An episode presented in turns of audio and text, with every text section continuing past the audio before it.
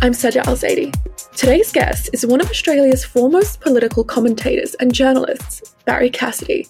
Barrie rose to prominence back in the late 80s as former Prime Minister Bob Hawke's press secretary, a job he calls the most rewarding and interesting part of his life. For almost two decades, he hosted the ABC's Sunday morning political program, Insiders. Now that Barrie has stepped away from his journalistic duties, it was a perfect time to get his pointed thoughts on the Australian media landscape, the ABC, and the politico media establishment. Take a listen. Barrie, I'm sitting here talking to you now because back in March, I was lucky enough to be seated at the next table to you and your wife, Heather Ewart, at Alberto's Lounge in Darlinghurst. And you were very gracious, giving me your number when I interrupted your dinner to ask for an interview. But I have to say, a trendy inner city haunt isn't exactly the kind of place I'd expect you to spend a Wednesday night. Or am I being a bit parochial here? Uh, well, probably because it was Sydney and I live in Melbourne, where I spend most time. Uh, so that was a one off. Um, and that was back in March. It's taken a while, but here we are. Yes, I'm very glad. Now, as well as being the original host of ABC's Insiders program, you're also most well known for being Bob Hawke's press secretary and potentially right hand man, if that's accurate to say, back in the late 80s to 91. I know that most people want to interview you for your political insights, but today I want to discuss the state of the Australian media landscape because you are quite the doyen of the media here, after all. So, what I really want to know is you know, you started your career as this press secretary, then you were on the other side uh, in Insiders, and now you've taken a step back and you observe both sides of the fence. How have you seen the role of the press advisor evolve throughout time? Yeah, well, in fact, um, I, I, saw saw it from both sides twice. I I was in the, the press gallery in Old Parliament House and then in the executive wing.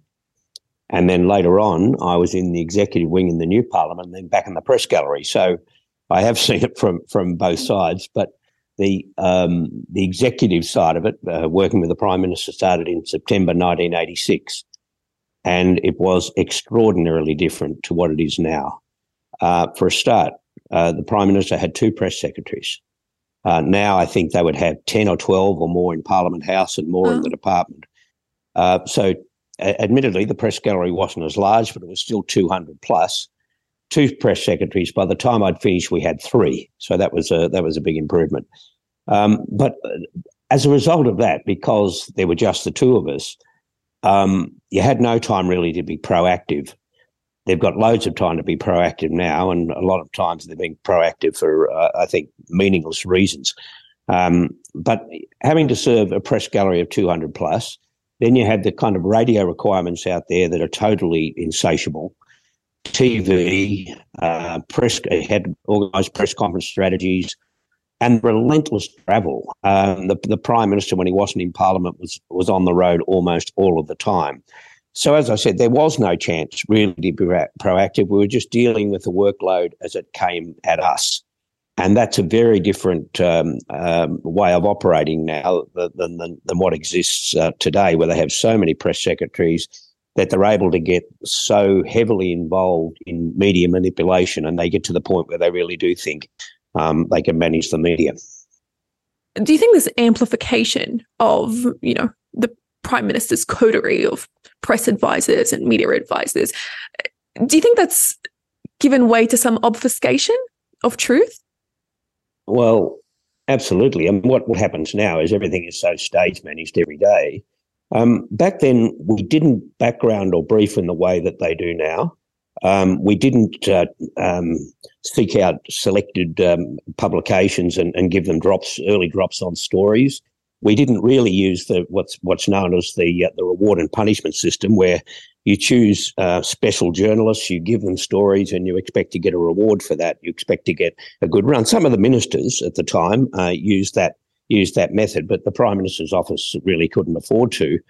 Um, so it, it, was different. But I think the, the other area where where it was remarkably different, really, is in, in, in our office, in the Prime Minister's office, with two press secretaries, we never had any control, nor did we try to exercise any control or autonomy over the other press secretaries in the other offices.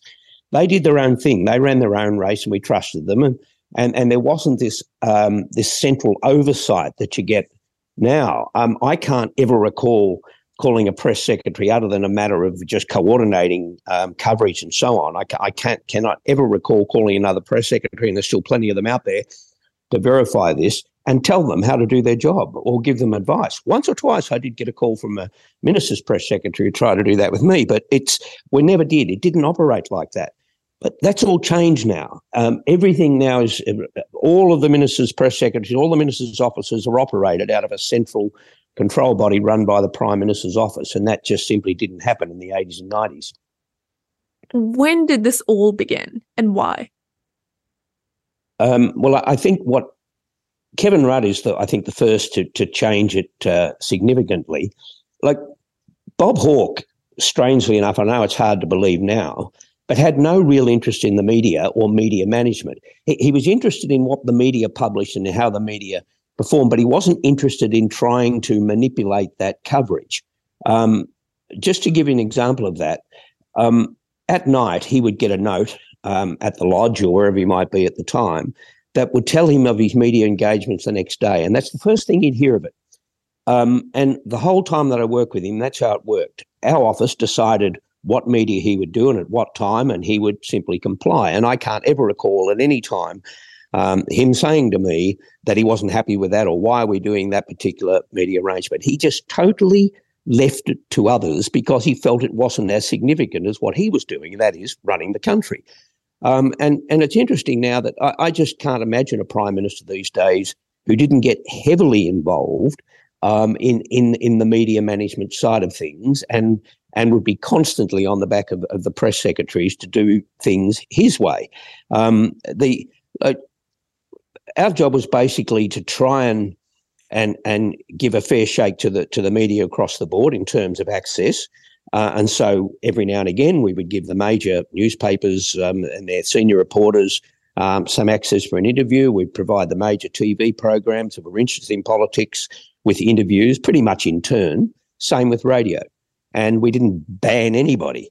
Um, but that's not the way it works now. Um, when I say that that, that uh, Kevin Rudd changed things, he it, it it was an accident of timing in a way because he came into office when the 24-hour news cycle for the first time was up and running and dominating everything, and he and his staff had this view that they could manage every second of that. Um, and if if you get up every morning, you look in the mirror and you're thinking about your image, um, then the normal governance of the day, the normal management of the country, the, the normal policy formulation takes a backseat um, to this um, political persona that you're trying to arrange for yourself. And it, it's it became quite obsessive during that period.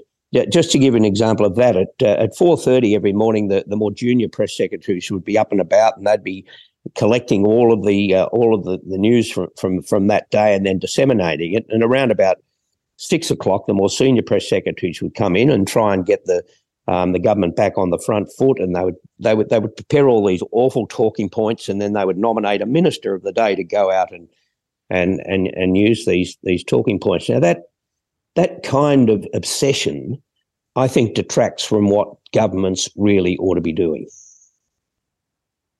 Now, you mentioned political personas and you worked for Bob Hawke, notorious charmer and seducer. What is the place for charisma in a politician now? Because I have to be frank, our last few PMs have been remarkably charmless. Do you agree? Um, yes, um, they're, they're far more low key than they used to be.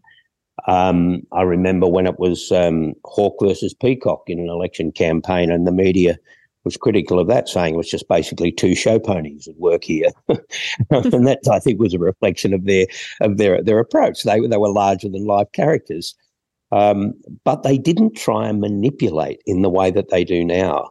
And the fact that they they do these constant drops um, to try and I mean, the, News News Corp, for example, get just as many drops from this government as they did from the previous one, as far as I can see. And and why? Uh, where's the reward in that? Because um, they're never going to get any positive publicity out of them. Uh, but still, they they entertain this way of, of they think that's the best way to um, to get maximum um, maximum bucks is, is to um, look, in, in the lead up to a budget, for example, you, you leak some of the stories to some of the media, and so you get a good run on that, and then you're holding back other material. It just seems to me that it's um, it's it's it's too clever by half that they really do think that they can win over the media when in fact the media is not on their side and never will be. Um, and and and so it's I think a more honest and an open approach to uh, to media dissemination and uh, to, to information dissemination is a better way to go. Yeah, that whole system of leaking the information to certain journalists. But what's the worst consequence in your perspective of this new system? Um, of, of how they're now disseminating the information. Yeah. Um, well, I, I, I think what the end result of this, and and it, it's a, I, I think it's a it's a sad development in terms of uh, how political journalism works. Um, but it builds in the coziness of the relationship between the politicians and the journalists, and they all depend. They depend so much on one another, and it becomes this um, this inside this bubble. There's this club um, where where there's a, an attempt to mutually benefit one another, and and so I don't think um, that a lot of the, the senior journalists are prepared to burn anybody anymore. Um, there was a, a, a, journalist called Alan Ramsey once who wrote for the Sydney Morning Herald who was prepared to burn any politician to the ground for the sake of um, for, for his analysis, for what he saw as, as accurate an accurate reflection of what he thought these characters were up to. You don't get those sorts of people anymore because they all want to protect uh, their relationship um, with with these uh, with the prime minister and with the with the key ministers and the and the, and the opposition front benches and so on. And, and so the more that the um, the politicians reward them, the less likely the journalists are uh, to to to hold them to account and, and to and to really dig deeply. The the the, the Robodebt story is a classic example of how um, the press gallery was so remote um, to, to, to the public they seem to think that there's some kind of great asset about being right where politics is determined, right where the big debates are going on. The opposite is true because in the end you just get caught up on this groupthink that that that around politicians you're too easily swayed by what they're telling you, and, and you're too reluctant um, to really offend anybody. And, and so you had some amazing material coming out every day in the Royal Commission on the Robodebt, and only one or two organisations were, were there doing the job day in and day out and reporting this stuff. And I was looking at this and thinking, I've never seen a Royal Commission like this. And and and because the people being impacted were ordinary people, the media wasn't interested. If it was a minister who was demonstrably and clearly in trouble all the way through, or a prime minister, they would have been there every day. Look at the Gillard inquiry all those years ago. That was relentless. They had her on the front page every day and it went nowhere. Um, but it was just stories about ordinary members of the public whose lives had just been so uprooted, who were told that they might go to jail for a debt they didn't even owe. That didn't seem to appeal to them in the same way. And I became incredibly frustrated during that period, especially while the Royal Commission was in progress, that even the ABC uh, wasn't giving this the daily treatment that it deserved. And it was at that point I, I really started to lose faith um, in, in the way that media media judgments were being made in Canberra. What are, in your opinion, the most significant trends in how the media landscape has changed over the last, say, 10 to 15 years? Uh, well, I think that uh, the big one is News Corp. I think they've become uh, more blatantly propagandist. They're they're they're they're, they're more um, um, prepared to simply show their colours and uh, and and and put out the propaganda on the part of the coalition, and, and they're just totally you know relentless in. You only need to look at if, something happens on the Labor side of politics mini scandal or whatever, and then compare it with with something that might happen on the other side, and and look at the coverage on either side. It's it's demonstrable now. There's there's no, really no need to even discuss it. And and what what really annoys me about it is that because it's demonstrably so, and because they are now part of the propaganda machine, and not just here but around the world, and particularly, of course, in the United States. Um, why is it that the rest of the media is is is still prepared to treat them as if they're not? Um, and and they they elevate their propaganda, they elevate their stories in the same way that they would if they were a reputable uh, news organisation, which they're not. And so I think it's high time that the ABC and others took a judgment about what is going on um, in, in the News Corp media and then apply some common sense to whether or not they're going to continue to support this kind of material and whether they're going to allow um, their, um, their, their, more biased reporters uh, on their newspaper um, to, to have the privilege of uh, expanding on their views um, on the ABC and elsewhere. Well, you're no fan of journalist partisanship, but you don't think the ABC ever exhibits that? Because Joseph Gersh, who's a former ABC director, stepped back in March. He said he'd like to see more conservative voices highlighted in the ABC. So, don't you think the ABC tends to suffer from that bias? I'd really like to see some examples. Um, I'd really like to hear some examples. I don't know what they're talking about. Who who now is the um, uh, the host of a major television program on the ABC that they're accusing uh, of being uh, blatantly biased in the way that the News Corp is towards the coalition. Who are they talking about? And and then give me some examples. I, I did insiders for 18 years, and sometimes that charge was levelled at me from both directions. But I would ask them to give me examples, mm. and none ever came forward. You know, in 18 years on insiders, not once did we ever have to put out a correction, um, let alone apologise to a political party for some apparent bias on their part. The complaints never came. We never had to defend it. And that's a long time to be on air um, without ever once in 18 years having to correct the record for anything that we, that we did. Um, so my response to these people is to name names. Tell me who you're talking about. Who do you think is the, the host of a program who you think is, is biased towards the Labor Party? And then give me examples. Mm. There's been a massive amount of division particularly partisan division fomented in the Australian media in the last eight years or so. Do you see any end to that? Well, I, rather than divisions, I, I, think it's a it's a bit of a one way operation actually. Mm. Um, like the Australian in particular dishes it out to the ABC all the time, and the ABC just cops it. Um, not only do they cop it, they continue to use the some of the journalists who are most critical of the ABC on, on their programs. Uh, and so um, I, I, think it's a one way street. I think the, the, the, the, Australian, for obvious commercial reasons, look, there are two big media operations in Australia. Uh, the, the ABC is the big broadcaster, it's got enormous reach and a lot of platforms. And because of its monopoly status with the newspapers, um, News Corp is the next big one. And, and so they see the ABC as their major competitor. And for all sorts of commercial and ideological reasons, they go after the ABC all the time. They'll elevate a story involving, you know, Emma Alberici or somebody, and they'll give a story that might be worth two or three articles over a week, and they'll run it for months, and there'll be forty or fifty articles, and it's just this this insane obsession um, that goes on. And I don't think forever the ABC can just sit back and, and cop it. I think they, they need to, to fight back. You, you get some of it now. Um, the Guardian, for example, who uh, who have nothing to nothing to lose in this in this respect, and um, and and that they are starting to um, to take on uh, News Corp over some of its um, falsehoods and and uh, and the way that they mislead people in some of their coverage. But across the board, it's it's not it's not happening with the rest of the media. Um, they they just simply don't know how to respond to this um, this kind of constant attack. Well, what's your take on the state of the broader commercial media landscape?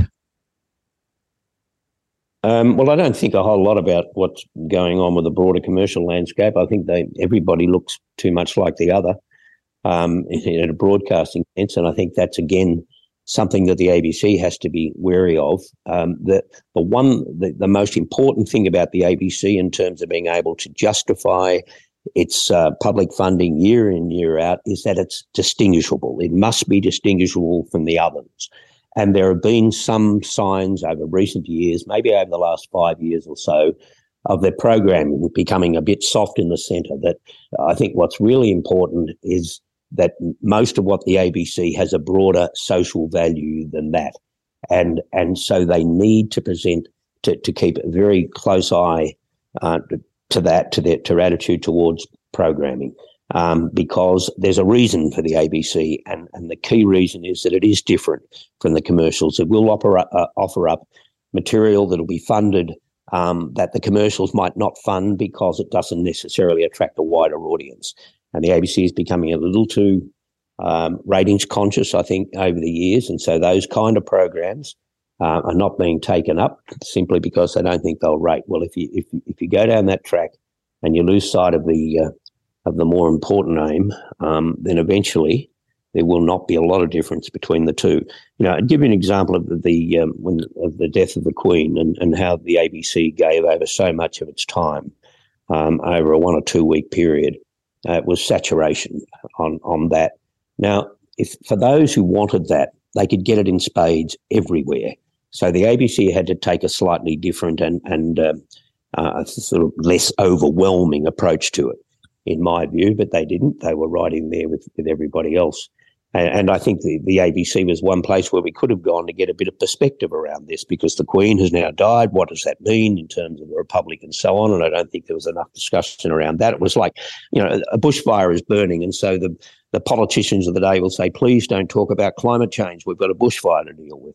Well, this is what happened when the Queen died. Please, this is the wrong time to be talking about the Republic when it was exactly the right time. And um, but we were just too uh, hesitant, I think, to um, to take that opportunity to raise the big issues around that. So we've just got to be very careful on when I say we, I'm not, not there any longer, but I think the ABC has to be careful that it is clearly, clearly um, a, a, different organisation to, to the rest and that is prepared to take on programming ideas that the others would never do. So, are you proud of where the ABC is today? Uh, I'm, I'm proud of where the ABC is in this sense that it is still um, the, the, the biggest news organisation in the country. Um, it's um, it, it it turns out so much quality programming. Um, it's it is the most important uh, public institution in the country, in my view. Um, it, it's it reaches more platforms than, than any other organisation. Um, but as I say, I mean, you can never rest on your laurels around these kind of things. You you. Um, I think internally within the ABC, they get a bit offended now by so many former ABC people being critical of some of the things that are going on there. But some of these people were outstanding journalists. Some of them were outstanding administrators, and um, um, two or three of them were, were, head of news and current affairs, and they are now critics of, of the organisation. So I don't think they can just say, "Oh, well, this is just the old timers saying it was never as good as it's never as good as it was in our day." It's it's not that. Some of them have got a lot to offer, and I think they should be more open sometimes to to hear precisely what it is um, that, that annoys so many of those former staffers these days. Is the ABC upholding its status as a cultural institution? Is doing a better job of that now or one or two decades ago, do you think? Uh, well, it's not as good as it was, but again, you know, I, I, risk, you know, being one of those who, you know, never as good as it was in my day. But I don't think it is quite the cultural institution that it was. I don't think it's quite got the courage um, that it used to have. And I think it's become just a little too arrogant and authoritarian in, in some respects. What do you mean um, authoritarian? Well, in the sense that they, they can do no wrong in their minds. Um, they are so overly defensive of, of, of, of, everything. And they seem to have the, the open mind idea. And, uh, you know, just, just for example, I know there's a lot of horrible stuff goes on in Twitter, but to say now that they're, they're they're closing off all of these um, um, access that the people people have access to the ABC in a variety of ways. They don't write letters anymore. They don't make phone calls. But one way they can do it is through social media, and and now that's been locked off. Um, that they that they're not interested in those views anymore, on the basis that too much of it is vile. Well, a lot of it is vile. That is true. But I wonder whether they thought through here about how frustrating that can be for those who are not vile, those who just have something to offer and and now those opinions will never reach the ABC. They have to find different ways of uh, of, of, reaching them. And I think a publicly funded organisation ought to be open to feedback, and that's all it is in a lot of cases is feedback. I, I sympathise for those journalists, and there are three or four of them in particular who cop it, and they cop it hard. Um, but they, you, you can't throw the baby out with the bathwater. There are things that have got to be protected, and one of those is is the ability um, for, for, ordinary viewers to have feedback directly to the ABC, and now that's been lost in a lot of in a lot of ways. What might be the ramification of that? Oh, I think just frustration on behalf of uh, some of the viewers, and and and you know you really do need constant feedback because you know not everybody in these positions are experts. They they really should be taking soundings uh, from the public, and I, I, would like to hear from them now as to, to how they how they actually plan to do that. Um, how do they stay in touch with their audience if the audience is prevented from breaking through the social media and reaching them in that way? Mm. I want your perspective as a former ABC insider. Who do you think was the most effective managing director in your time? Um, I would say Mark Scott, and I, am probably not um, alone in that because I think, um, well, certainly based on conversations that I had around the place, um, he was um, he was very well regarded by the public, I, I, by by the by the staff. Um, it's I think with him it was the, the, the difference I think between say Mark Scott and, and Michelle Guthrie, for example, is that I think Peter Manning, who was head of News and Current Affairs, once said of uh, Michelle Guthrie that um, she was badly treated, but not for being sacked, but for being hired in the first place. And what he meant by that is is that she was the wrong fit mm. for that kind of job. He had great administrative ability. She ran Google. Um, she she she. Um, but what happened is that she was so intensely involved in internal restructuring and management styles and so on. What she didn't have was the experience in TV and radio, and particularly in journalism, and and that's what Mark Scott had in spades. He he had that um, at, at, least whether he had it in practical terms in the past, and he did in some respects, but he learnt it very, very quickly.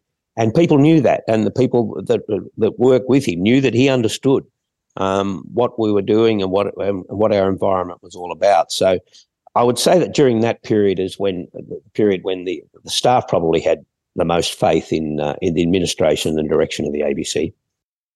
Mm.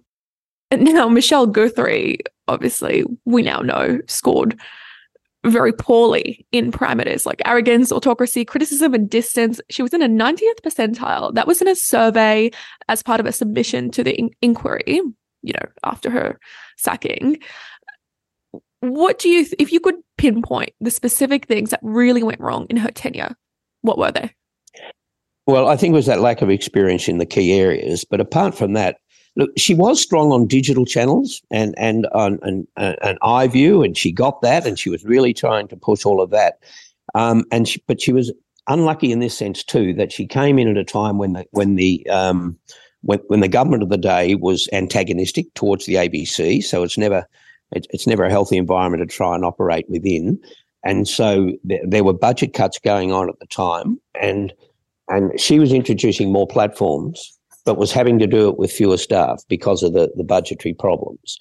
Um, and so journalists, for example, were, were asked, being asked to take on more responsibilities, but they were given less time to meet those responsibilities.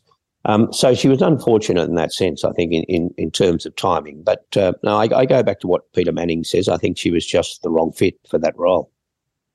Mm. So I understand you were a fan of her focus on digital. That's now seen a renaissance under David Anderson. Are you still as supportive of the digital shift?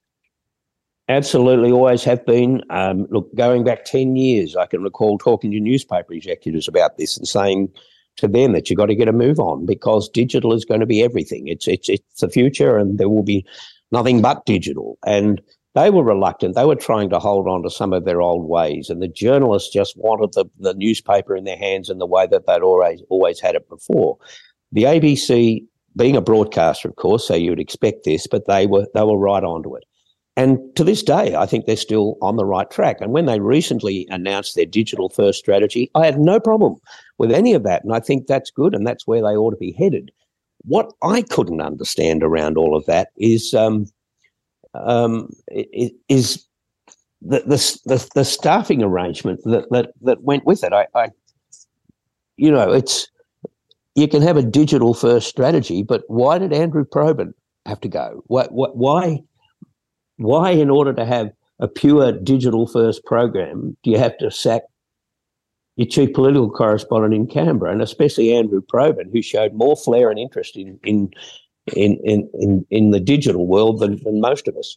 And so that's why I was critical of that. I, I just I thought just explain to me how Andrew Probyn doesn't fit into that format. Um, that, that that's what bewildered me. But but I'm I'm right behind the digital strategy, of course. Yeah, well, it is an ironic one because the rationale for the redundancy was to make way for more social media and digital roles to progress that strategy. Do you think the redundancy of Probyn was a genuine one? I have no inside knowledge to that. It just seemed very hmm. peculiar mm. at the time uh, that they would single out one person and saying, in order to hire um, more people to do work in the digital area, that this guy has to go um, because that role will be done um, by others. It's um, you, you can't you, you, just have to have a captain of a ship in a place like the press gallery in Canberra and in every bureau there needs to be a captain somebody that um, somebody that is demonstrably the head of the bureau and and the politicians the staffers the public the viewers everybody knows that and and I, I just think that was um, that was an odd step but just just as the the move to um, away from um, state-based bulletins on Sundays, which I think they've now reversed. But that was never going to work. I mean, can you imagine in, in Perth, for example, on a Sunday night, and, and you get this national news, and you're getting rugby league out of Sydney, and probably no mention of a of, of an AFL game in Perth, which is uh, anyone interested in sport in, in, Western Australia. That's all they're interested in. Mm. The, the, the Eagles or the Dockers game on a Sunday, and if that wasn't there, they would just say, "This is a joke. This is not our news." And uh, there are, it, Australia is not, it's a very, very difficult country to try and, and, and present something national. Uh, and especially when it's done out of Sydney, where um, even now it's a small thing, but whenever you see a, a, national bulletin out of Sydney, rugby league is the first sports story and then Aussie rules. It's just done that way, right? Now, why? Um, wouldn't you pick the strongest story, the strongest sports story that day, or would you go with the the sport that has the biggest um, attendances or the biggest television audiences or whatever. But it's just it's it's that Sydney mentality that they've never been able to break, um, and, and, they they've got to put themselves in the minds of um, of the other states and and and think like you might in Melbourne or Adelaide or Perth. I know when I first started up Offsiders, um, I would walk into the office at five o'clock on a, on a Sunday morning and I'd see the Offsiders staff reading the Herald Sun and I'd say, throw that away, read the Telegraph. You're in Melbourne, you know what's going on in Melbourne. What you've got to do is acquaint yourself with what's going on in Sydney. That's where you should be spending your time. The rest is instinctive, it's all in your head. And you have to do things like that. You have to make conscious decisions to try and, and think nationally and think what would Melbourne want? What would Adelaide want? What would Hobart want? Um, and not just get caught up in the in the Sydney mentality the whole time. And unfortunately, that's that's becoming more the more the go than than less. I mean, the concentration in Sydney, I think, is um, is greater now than it was even five years ago. Mm. Well, in that event, I want to know your thoughts on the move of 75% of the ABC's operations to Parramatta. The whole, you know, imperative of the move is to get them out of this like latte sipping enclave and amongst the proletariat, which is crass to say, but it's effectively the motive. Do you really think the move is going to change anything culturally? Well, isn't that interesting? Like they moved insiders to Canberra, and then the praise for that is now we're at the heartbeat. This is where it all happens, right? In the, in the in the, the capital of politics, and all the big decisions are made. When some programs are better off out of there, and I would say the same with uh, this this argument now that this is somehow going to make them more conscious of how people live in the outer suburbs of Australia. It, it was always tokenism, and it was always a political imperative on the on the part of the coalition that this happened. Um, and the ABC folded this. I think it, it, was, a, it was a poor move. It's it, it won't achieve much. It, it won't be functional, and I think it'll be harder to get good people into the studios when they really need them, um, because most of the, the, the people that they're looking for these days anyway are. Um, uh, you know the the movers and shakers and so on are, are based in the city, or they're there most of the time it's it's it's it's going to make it operationally. I think it's going to make it very difficult. Well, yeah, precisely, and also getting in studio guests to make the trek all the way up to Parramatta might be an issue. Yeah, and they, they would say, "Oh, well, we'll get guests in the western suburbs of Sydney." Well, you know, what about the western suburbs of Melbourne? Are they going to be included in the capital programs as well? It's, it just it just doesn't make sense to me. It's um, and and apart from that, I, I, think it'll it'll impact on the quality of the staff um, that the ABC retains over the next three or four years, um, because a lot of people won't won't simply won't want to move out there. They they live elsewhere. They they set up their lives based on the fact that they thought they'd be working from uh, um, inner Sydney. Um, you know, I, I, know that if you if you said to the Melbourne operation, right, you're all going out to Frankston um, or Broadmeadows or somewhere, well, I, I, just don't think a lot of those people would stay. They they don't want to work out in, in, in those places, and so it will affect the quality of stay there's one area where the ABC seems to keep on flailing. They've got this existential problem of retaining the under 30 audience. Do you really think the ABC can maintain generational relevance and how? Uh, they can through um, through some of their digital programming um, and have programs that are designed uh, to reach that audience. What they can't do is is is um, attract young people to free to air viewing, appointment viewing. They're not interested and they never will be. And no matter what they do, um, so you're wasting your time even trying to attract younger people to watch free to air TV. I don't know any who do regularly anymore. Um, that they're looking for other things, and so the trick for the ABC is to um, is to follow them, um, see where they're um, where they're going and what they're looking for, and uh, and and try and become part of that game. But um, no, the, the free to air bird has flown long ago. Mm. I want to move on to our current communications minister, Michelle Rowland. What do you make of her proposed policies like this misinformation bill and a ban on gambling advertising? What's your perspective? Uh, well, I, the first thing I'll say about Michelle Rowland is that she knows her stuff. Uh, she's been around uh, broadcasting as an issue, as a political issue, and as a public policy issue for a long time. Um, and so I think um, uh, broadcasters ought to be pleased they have somebody in the job with that um, level of ability. Um, look, the misinformation bill is um, it, it's, it's to give the uh, the um, ACMA, the, the, Australian Communications and Media Authority, the, the powers to um, to crack down on digital platforms that get things wrong, basically, for spreading disinformation. Now, that's a worthwhile course. Uh, that is really worthwhile, and it's worth putting a lot of effort into it, as difficult as it can be. Um, the these platforms have to be held to account, otherwise, lies and falsehoods are going to flourish. And to say that it's too hard, leave it alone, um, is to sign up to that, is to sign up to a future where it's only going to get worse in terms of how false information um, can can flourish. Uh, the, the, the the problem, of course, around this is um, the, the, the criticism that comes to the government at times is that government shouldn't shouldn't determine what is true and what is false. Well, they're not. They're appointing a regulator, and at some point, somebody has to determine that. Otherwise, how would this harmful content ever be removed? I mean, and what is the alternative? What is the alternative? Just open slather around this. Um, so all strength to their arm on this one. I know that it's tough. Um, on advertising, I'm I'm not as supportive of uh, of what the government has said and done to this point. Um, I I feel very very strongly around this that that um, I think young lives are being impacted. I think um, on gambling ads, I think they're insidious. I, am somebody who actually has a bet occasionally, um, but I don't need a gambling ad to tell me when or how to bet. Um, it's it's you now hear kids as young as nine or ten framing contests, football contests, and so on in terms of the odds, the monetary language they use. That you know the Collingwood are a dollar fifty favourites. That's how they kind of see the game. Uh, that that's the extent to which how it's it's gotten into the heads of kids.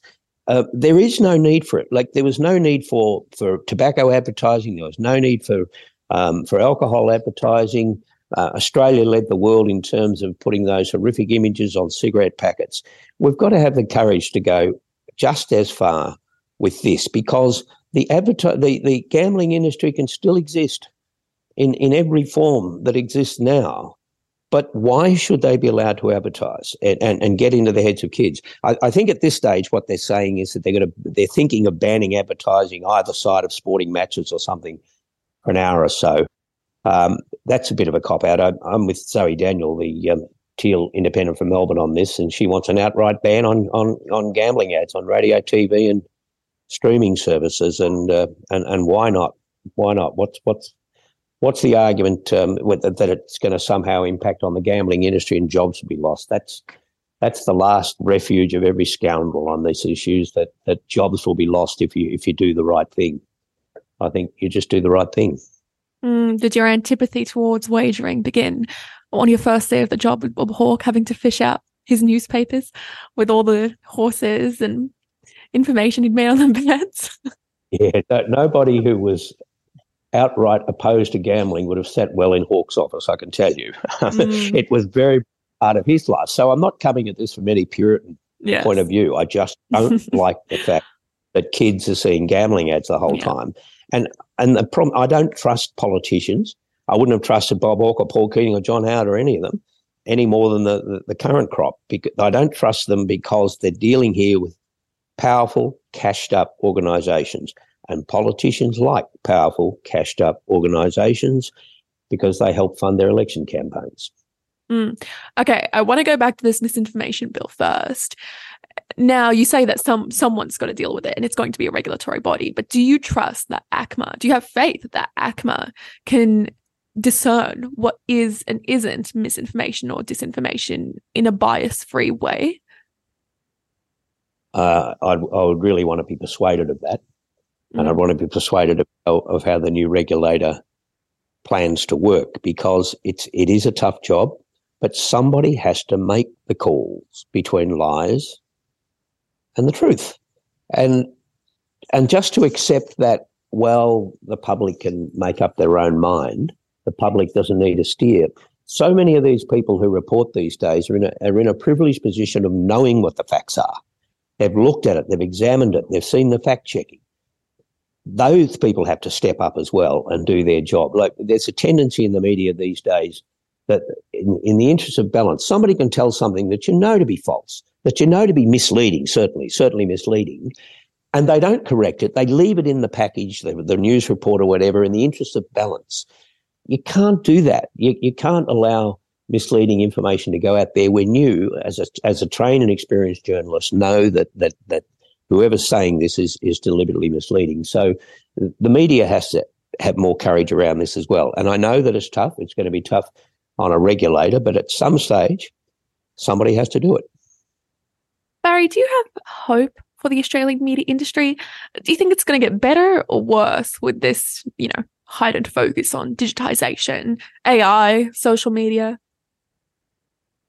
Um, no, I, I, haven't got great hopes. I, am not overly optimistic. Um, part of the problem is um, that original journalism is is under threat um, that there are fewer people out there actually doing the original journalism, and way too many people then taking that original journalism from others and then amplifying it, analysing it, beating it to death. Right? That's that's their jobs to sit back and just pick pick up the pieces that others. So we need we need more original journalists, journalists who are who are, who are out there digging up the facts. Like you, you talk about the, some of the policy areas the government's involved in now.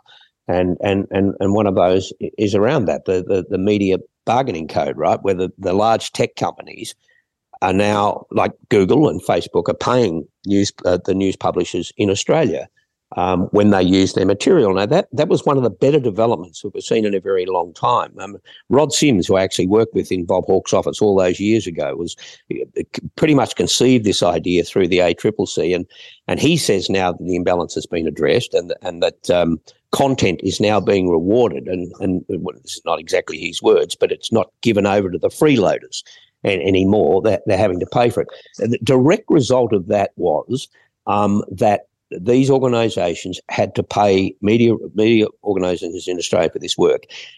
The, the the key thing was that that money didn't go to the budget bottom line, and in most cases it hasn't. It's funded journalism. The Guardian, for example, increased its staff it's staffing by 50% as a result of this. That was huge. That's massive.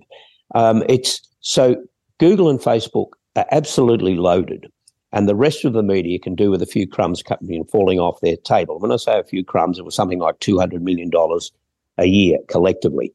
and that makes a hell of a difference um, to Australia's local media. And they are, by and large, the ABC has done it, have, have uh, significantly increased the number of rural journalists. And that's so important in terms of, uh, of the local coverage um, that we now get around the country. So that's been a great development. And um, it was sort of accidental in a way, I suppose, but, but that surely um, um, bears well for the, the future of the media in Australia. Mm. Uh, we recently had uh, Chris Janz, who used to run publishing at Nine and is now the, one of the founders of this new news, finance news startup, Sire. And he had a really glum prediction for, you know, what would happen once the renegotiations of the news media bargaining code would take place next year. Are you optimistic about what the outcome might be? I, to, to, to be honest, I don't know how the negotiations are going around the bargaining code, but I do know that um, the big news organisations in the UK, in the United States, in Canada are sitting up and taking a very close look at what Australia mm. has done around it. Um, and and if if they come on board and and they put significant and similar pressure on on on the, the big organisations like Google and Facebook, that can only be a good thing. And and and so, you know, he he's probably better placed in a business sense to know what's what's going on and why he's been pessimistic about this. But from what I've seen up until now, it's been a significantly positive development for the Australian media, and and hopefully they can lock it in and uh, and make it part of the uh, part of the landscape. Now, Barrie, I want to end our conversation with a question that we ask all of our guests, and that is, what would your critics say about you, and what would your supporters say about you? um, well, you see, it's not a hypothetical question because um, they've said a lot on Twitter. and and so I had a pretty good sense of uh, of, of, what they thought. Um, and look, from my point of view, I, most of the feedback was was fairly positive. I think I think they thought uh, a couple of things that I think came up a lot um, in terms of describing me, and now I'm forced to describe myself, I suppose in the same way, but that that I try to be fair and and and give everybody a, a, fair go.